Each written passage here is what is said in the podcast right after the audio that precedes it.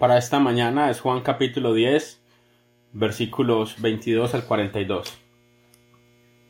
Solo les doy un momento para aquellos de ustedes que están terminando sus oraciones en los salones y el resto de nosotros podemos ir buscando Juan capítulo 10.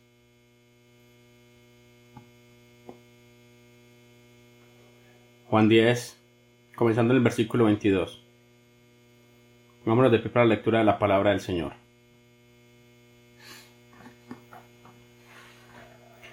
Celebrase en Jerusalén la fiesta de la dedicación. Era invierno. Y Jesús andaba en el templo por el pórtico de Salomón. Y le rodearon los judíos y le dijeron, ¿Hasta cuándo nos turbarás el alma? Si tú eres el Cristo, dínoslo, dínoslo abiertamente. Jesús le respondió, os lo he dicho y no creéis. Las obras que yo hago en nombre de mi Padre, ellas dan testimonio de mí. Pero vosotros no creéis porque no sois mis ovejas, como os he dicho. Mis ovejas oyen mi voz, y yo las conozco y me siguen. Y yo les doy vida eterna, y no perecerán jamás, ni nadie las arrebatará de mi mano. Mi Padre que me las dio es mayor que todos, y nadie las puede arrebatar de la mano de mi Padre. Yo y el Padre uno somos. Entonces los judíos volvieron a tomar piedras para apedrearle. Jesús les respondió, Muchas buenas obras os he mostrado de mi Padre, ¿por cuál de ellas me apedreáis? Le respondieron los judíos, diciendo, Por buena obra no te apedreamos, sino por la blasfemia, porque tú, siendo hombre, te haces Dios. Jesús le respondió, ¿no está escrito en vuestra ley? Yo dije, dioses sois. Si llamáis dioses a aquellos a quienes vino la palabra de Dios, y la escritura no puede ser quebrantada. Al que el Padre santificó y envió al mundo, vosotros decís tú blasfemas, porque dije, Hijo de Dios soy. Si no hago las obras de mi Padre, no me creáis. Mas si hago, si las hago, aunque no me creáis a mí, creed a las obras, para que conozcáis y creáis que el Padre está en mí y yo en el Padre. Procuraron otra vez prenderle, pero él escapó de sus manos. Y se fue de nuevo al otro lado del, Jordán, al lugar donde primero había estado bautizando Juan, y se quedó allí. Y muchos venían a él y decían, Juan, a la verdad, ninguna señal hizo. Pero todo lo que Juan dijo de éste era verdad, y muchos creyeron en él. Esta es la palabra de Dios. Gracias sean dadas a Dios. Amén. Bueno, regresamos a nuestra serie El Evangelio de Juan. Y regresamos al capítulo 10. Y Juan capítulo 10 es un pasaje muy familiar para todos en la escritura. Nos da una imagen muy familiar de Cristo acerca de, de quién es Él, donde Él dice, yo soy el buen pastor. Si ustedes miren la historia de la, del cristianismo, hay muchas inscripciones acerca de cómo Cristo es el buen pastor. En la iglesia primitiva, cuando fue perseguida, siempre clamaron que Cristo era el buen pastor, el pastor fiel, el que estaba con ellos, el que los estaba liderando, el que estaba proveyendo para ellos y los protegía. Y Juan mientras contempla la persona de Cristo, nos da estas dos imágenes. Jesús como el Cordero de Dios que toma el pecado del mundo, pero también como aquel que es el buen pastor y que entrega su vida por sus ovejas. Y aquí en la segunda parte de Juan 10, Jesús está en el templo y acabamos de leer esa confrontación que el Señor tiene con los líderes religiosos. Fue durante la fiesta de la dedicación cuando Jesús estaba caminando en el templo y Juan nos dice de que los líderes religiosos lo rodearon. Se, se pusieron alrededor de él para intimidarlo, para confrontarlo. Y le preguntan esta le hacen esta pregunta: ¿Cuánto tiempo nos mantendrás en suspenso? Si tú eres el Cristo, dínoslo abiertamente. Jesús le respondió, escuchen esa respuesta. Ya se los he dicho, y ustedes no creen. Las obras que yo hago dan testimonio y ustedes no creen. Y luego él dice, Ah, yo las hago en el nombre de mi Padre, ellos dan testimonio de quién soy yo. Ustedes han escuchado mi palabra y no creen. Ustedes ven mis obras y siguen sin creer. Y luego el Señor les explica por qué no creen. Porque no son mis ovejas. Ellos no creen porque Él no cree lo que Él dice y ellos no creen porque no creen lo que Él hace. No creen su palabra y no creen sus obras. Ahora la implicación es de que sus ovejas en forma positiva, que los, aquellas que lo siguen, creen entonces en su palabra y creen entonces en sus obras. Y mientras consideramos la segunda parte de Juan capítulo 10, yo quiero que consideremos o que miremos cómo se ve esta realidad de creer su palabra y creer en sus obras. Y el versículo 27 al 30 vemos que aquellos que pertenecen al buen pastor creen en sus palabras, escuchan su voz, creen en sus obras y lo siguen. Y luego en el versículo 31 al 39 vemos a aquellos que pertenecen al buen pastor, que son pastoreados por él, creen en todas las obras que él hace. Y creer en sus obras viene a ser una realidad para poder entender quién es el Padre y quién es el Hijo. Así que primero consideremos el creer en su voz, aquellos que pertenecen a Él, aquellos que son sus ovejas y que escuchan y creen su voz. Ahora necesitamos escuchar lo que el Señor dice en el versículo 26, cuidadosamente, como Él lo dice en el versículo 26. Él dice a los líderes religiosos que no creen en Él, pero vosotros no creéis, porque no sois mis ovejas. Ahora, escuchen cuidadosamente lo que Él está diciendo. Ustedes no creen porque no son mis ovejas. Ahora, lo que Él no está diciendo es que ustedes no son mis ovejas porque no creen.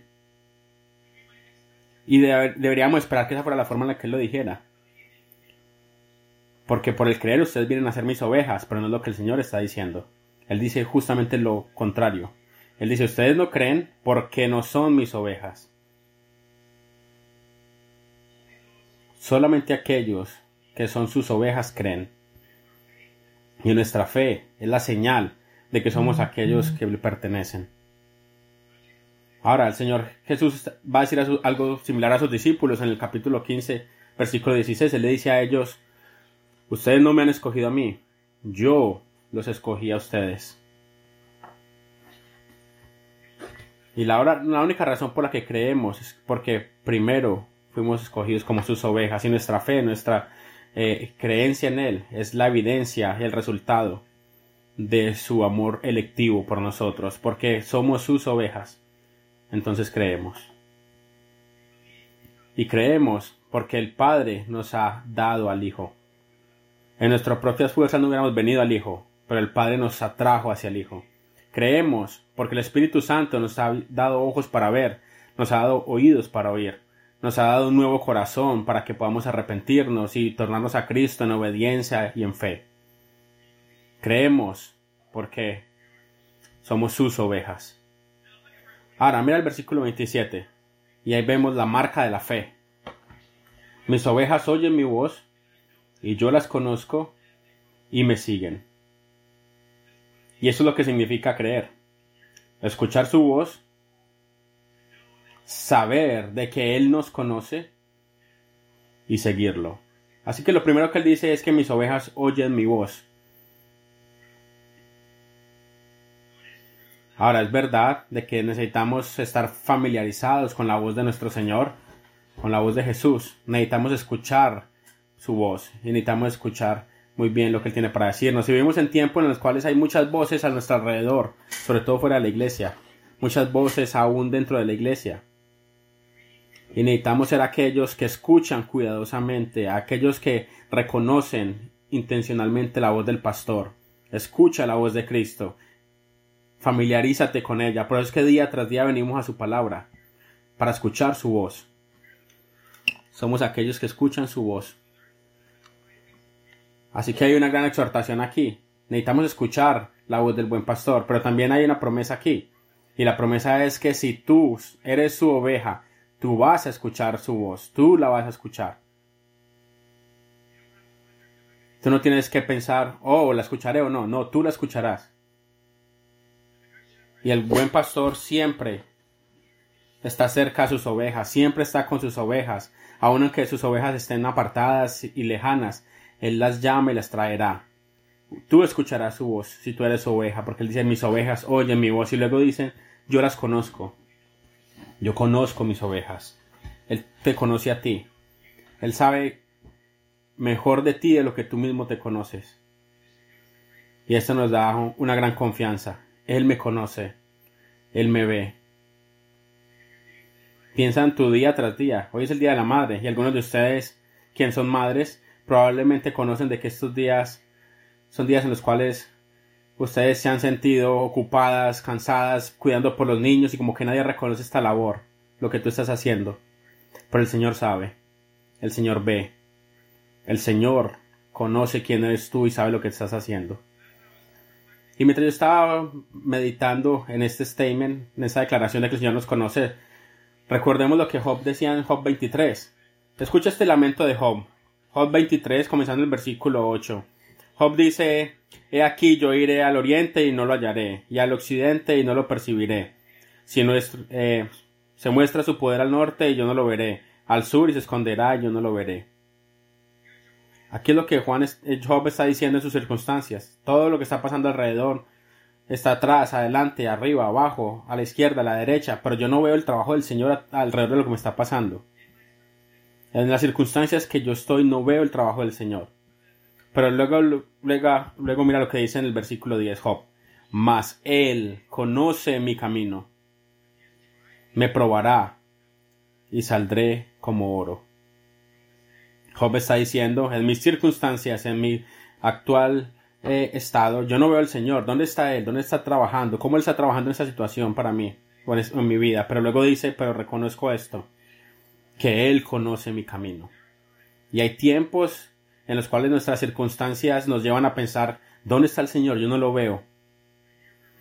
Pero aquí hay un recordatorio de que Él nos ve, de que Él sabe nuestros caminos, de que Él es el buen pastor de que él no va a perder de vista ninguna de sus ovejas. Él las tiene localizadas.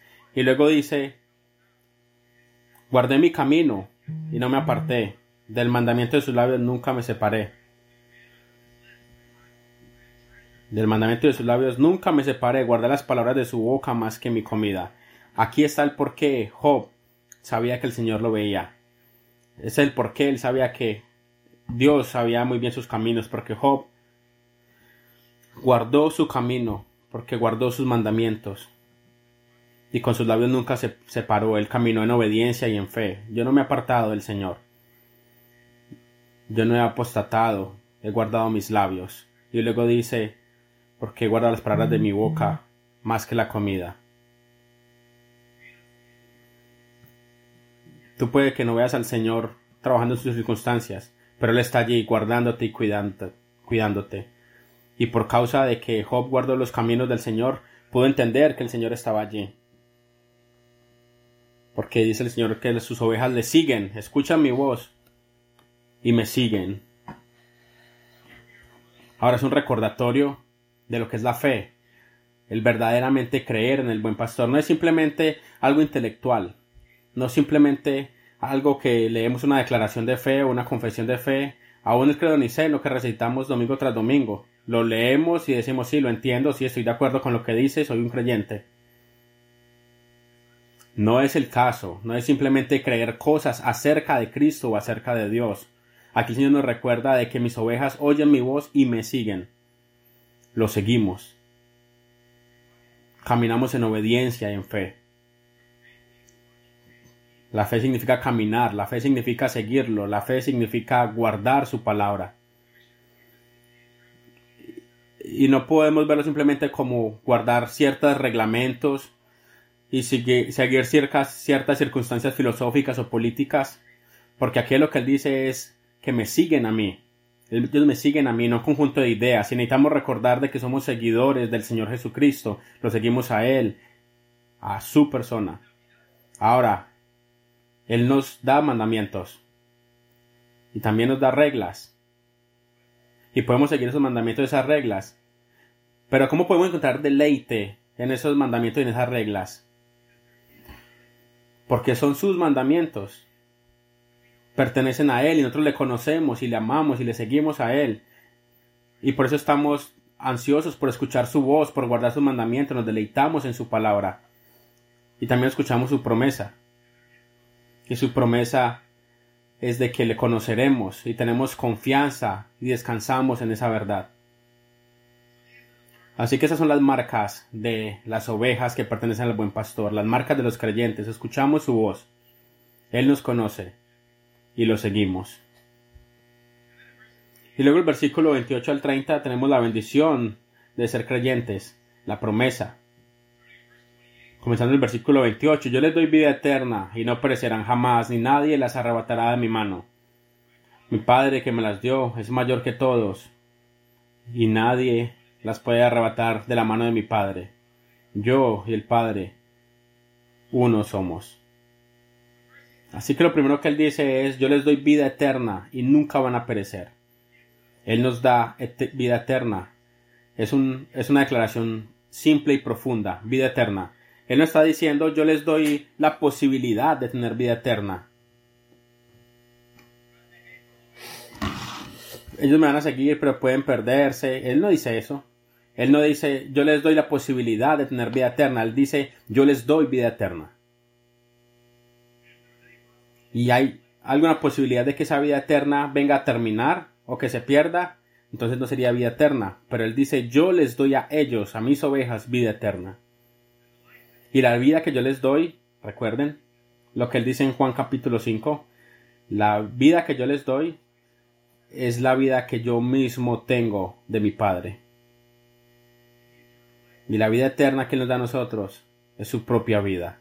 Él nos da su vida, la vida de que Él mismo tiene del Padre. Es la vida de Dios mismo entregándose por nosotros y entramos a esa comunión de la vida eterna entre el Padre, el Hijo y el Espíritu Santo. Esa es la vida que Él nos da a nosotros. Así que Él dice, nunca perecerán. Nunca van a estar perdidos. El buen pastor no va a perder sus ovejas. El, aquellas ovejas que pertenecen al buen pastor no van a perecer. Nunca van a estar perdidas.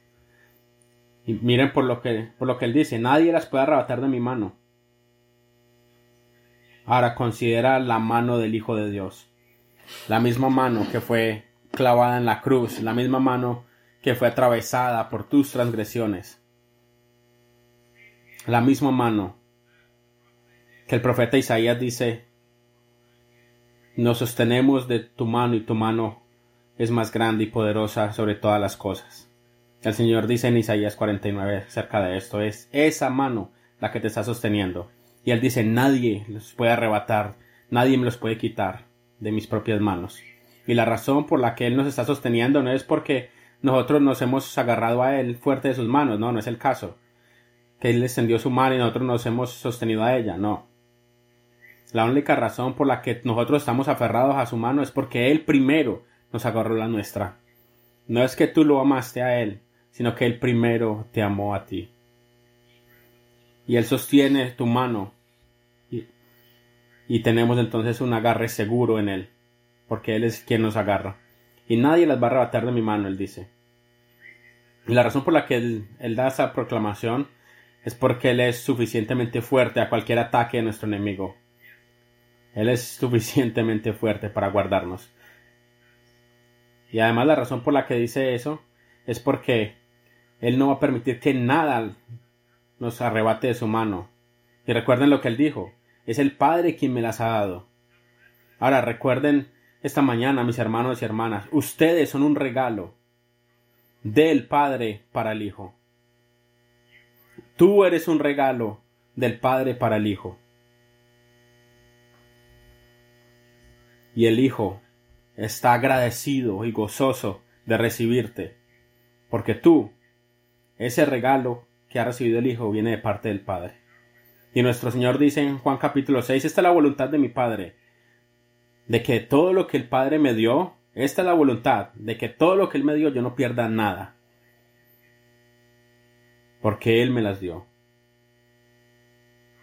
Nuestro Señor no va a perder el regalo que ha recibido de su Padre.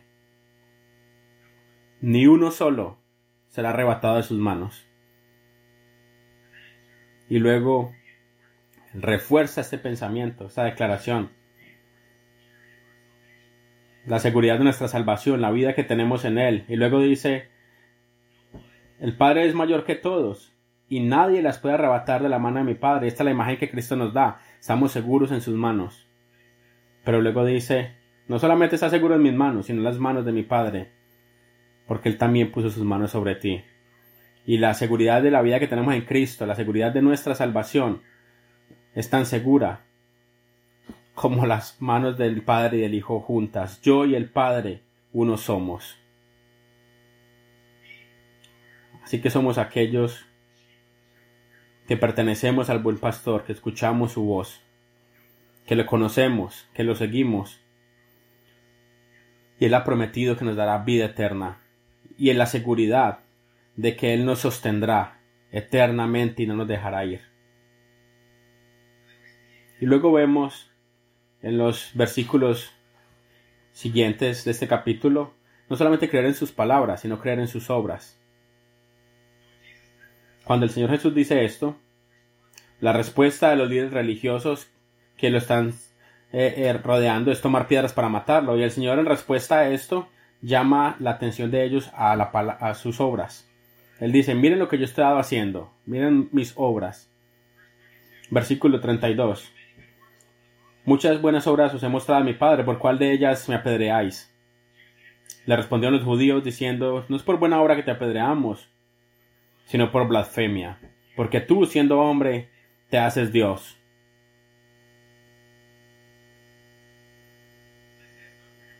No es por tus obras, le dicen ellos, es por lo que tú dijiste. Por eso queremos apedrearte. Así que Jesús ni siquiera está entrando en confrontación con esta declaración. Pero él quiere mostrarles a ellos, miren mis obras, presten atención a mis obras él ni siquiera entra en confrontación con lo que ellos están diciendo. Por eso dice en el versículo 34, no está escrito en vuestra ley. Ustedes conocen la escritura, ustedes saben lo que está escrito en el Salmo 82. No está escrito en vuestra ley, dioses sois. Se llamó dioses a aquellos a quienes vino la palabra de Dios y la escritura no puede ser quebrantada. Al que el Padre santificó y envió al mundo, vosotros decís, tú blasfemas, porque dije hijo de Dios soy. Ahora lo que el Señor está diciendo es en respuesta a esto es, ustedes conocen las escrituras, ustedes conocen el Salmo 82. Ahora, ¿hay algún debate acerca de, cómo interpretar el Salmo 82? Acerca de los eh, eh, expertos, acerca de vosotros sois dioses, pero muchos de los comentaristas del día de hoy y muchos de los escritos antiguos, aún en los días de Jesús, hacen referencia a los jueces y al, al mandato de gobernar en Israel. Y es lo que el Señor está diciendo acá aquellos a los que vino la palabra. El Salmo 82 se refiere a ellos como dioses porque ellos eran los representantes de Dios delante del pueblo y eran aquellos que gobernaban en términos de la ley de Dios, administraban justicia en términos de la palabra de Dios. Así que el Señor Jesús les recuerda eso. Aún la palabra que vino a ellos y para aquellos que gobernaban con justicia eran llamados dioses. Entonces, ¿cómo ustedes se van a ofender cuando yo, aquel que fue enviado y santificado por el Padre y enviado al mundo, dice que yo soy el Hijo de Dios. Pero él no se detiene ahí, él vuelve y los lleva a sus obras y les dice, ustedes necesitan considerar las obras que yo he hecho, no pueden ignorarlas. Luego dice en el versículo 37, si no hago las obras de mi Padre, no me creáis. Mas si las hago, aunque no creáis a mí, creed a las obras, para que conozcáis y creáis que el Padre está en mí y yo en el Padre. Procuraron otra vez prenderle, pero él se escapó de sus manos. Así que el Señor Jesús nuevamente llama la atención a sus obras. Crean en ellas. Mis obras testifican acerca de quién soy yo. Y mientras leemos a través del Evangelio de Juan, recordemos las, obras que él ha hecho. Alimentar a cinco mil en el desierto, alimentar esa gran multitud, las obras milagrosas proveyendo alimentación. Y hay un claro eco allí sobre el éxodo, de cómo Dios alimenta a su pueblo en el desierto, con el pan del cielo. Y aquí el Señor Jesús está haciendo lo mismo que, que el Padre. ¿Cómo alguien puede alimentar a la gente en el desierto de esa manera? Y luego Jesús, ustedes recuerdan cuando sanó a aquel hombre que estaba ciego por 38 años, y aquel hombre que estaba, que nació ciego, le está diciendo a estos líderes religiosos, consideren mis obras, crean en mis obras.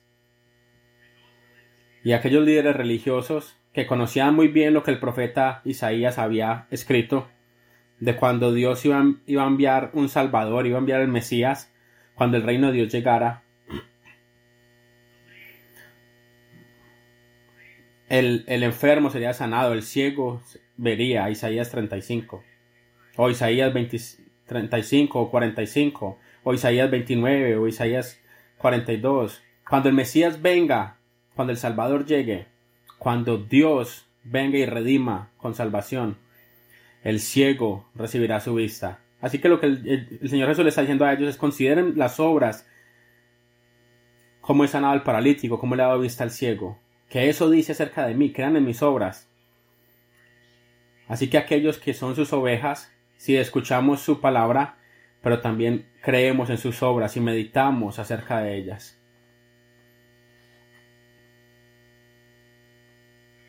Y necesitamos recordar esta mañana, mientras consideramos la presencia, la presente circunstancia en las que estamos y miramos acerca del mundo que está a nuestro alrededor, podemos pensar, ¿qué Dios está haciendo con todo esto?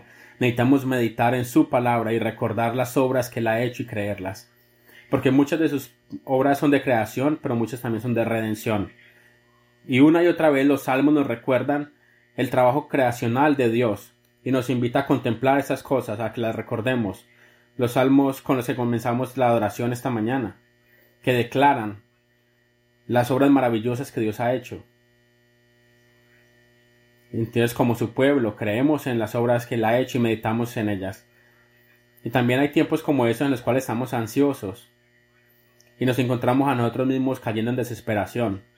Así que recordemos lo que el Señor nos dice a nosotros. Él nos dice a nosotros de que no estemos ansiosos, de que no estemos afanados.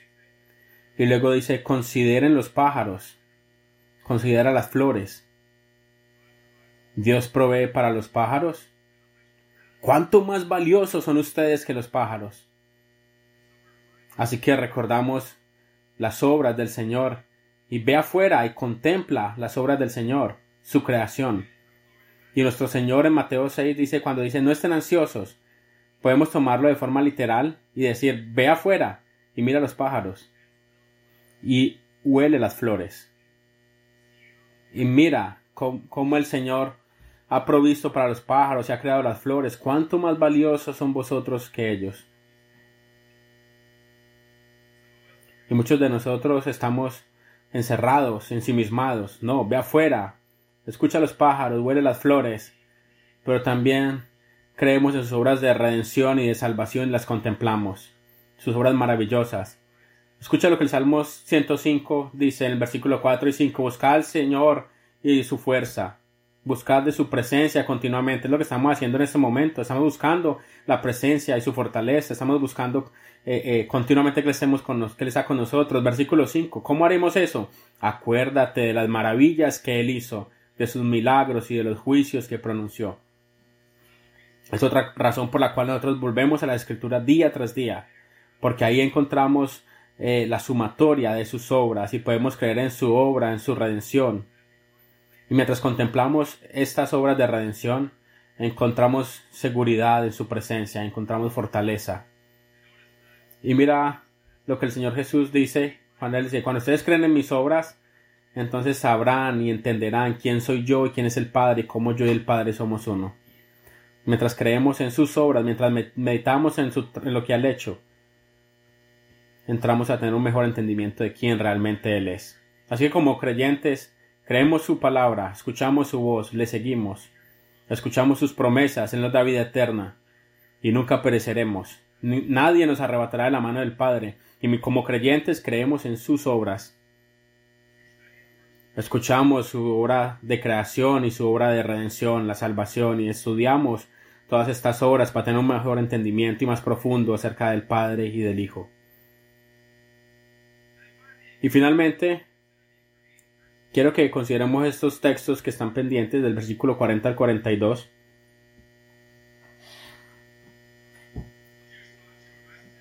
Los judíos trataron de capturarlo y él sale en medio de ellos y leemos esto y se fue de nuevo al otro lado del, del Jordan, al lugar donde primero había estado bautizado, había estado bautizando Juan y se quedó allí.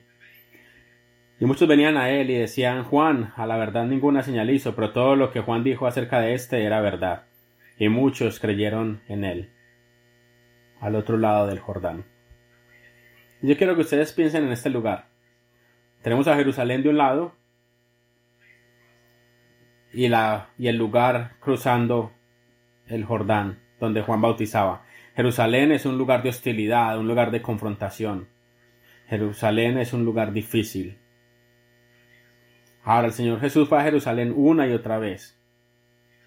El Señor fue al lugar de la hostilidad, al lugar de la confrontación. Y somos aquellos que le seguimos, lo que significa que nosotros también vamos a lugares de hostilidad, a lugares de confrontación. Él nos guía allí.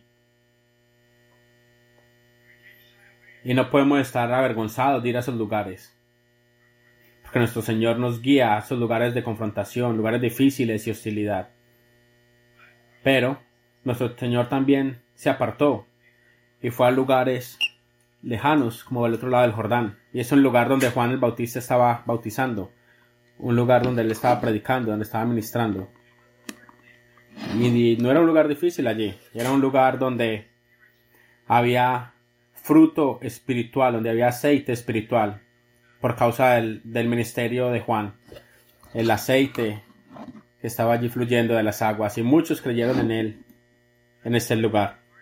Y el Señor estaba en un lugar difícil, pero también se, se tornó en un lugar donde podemos encontrar reposo y descanso, donde tenemos aceite espiritual, donde los frutos espirituales van a creer y donde muchos van a creer y confiar en Él. Yo quiero que piensen acerca de este lugar en el tiempo de nuestra adoración domingo tras domingo. Sí, estamos llamados a, a lugares de confrontación y de dificultad. El Señor nos guía allí. Pero recuerden lo que el Señor frecuentemente hacía y nos promete cuando estamos en su presencia. Él está al otro lado del Jordán y venimos a lugares como esos en esta mañana, donde fluye su bendición. Es un lugar donde escuchamos su voz. Es un lugar donde tenemos la seguridad de la vida eterna que Él nos ha dado. Es un lugar donde conocemos de que Él nos está sosteniendo y que nadie nos va a apartar y no nos dejará. Es un lugar donde encontramos las obras maravillosas que, la, que ha hecho y las celebramos y las cantamos y las confesamos. Es un lugar donde nuestra fe y nuestra vida crece y florece en Cristo. Y es un lugar donde tenemos la mesa del Señor. Es un recordatorio esta mañana de que el Señor es nuestro pastor de que Él prepara mesa para nosotros aún en presencia de nuestros angustiadores. Y sí, nuestros enemigos están a nuestro alrededor, pero en presencia de esos enemigos nuestro Señor adereza mesa para nosotros. Y recuerden lo que David dice, Él ungió mi cabeza con aceite, así que vengamos a la mesa del Señor reconociendo de que Él ha preparado esta mesa para nosotros en la presencia de nuestros angustiadores, sabiendo que es un lugar donde hay fruto espiritual, donde hay fe, donde la fe crece y donde venimos a este lugar como un lugar de seguridad, encontrando su presencia, encontrando el perdón de nuestros pecados.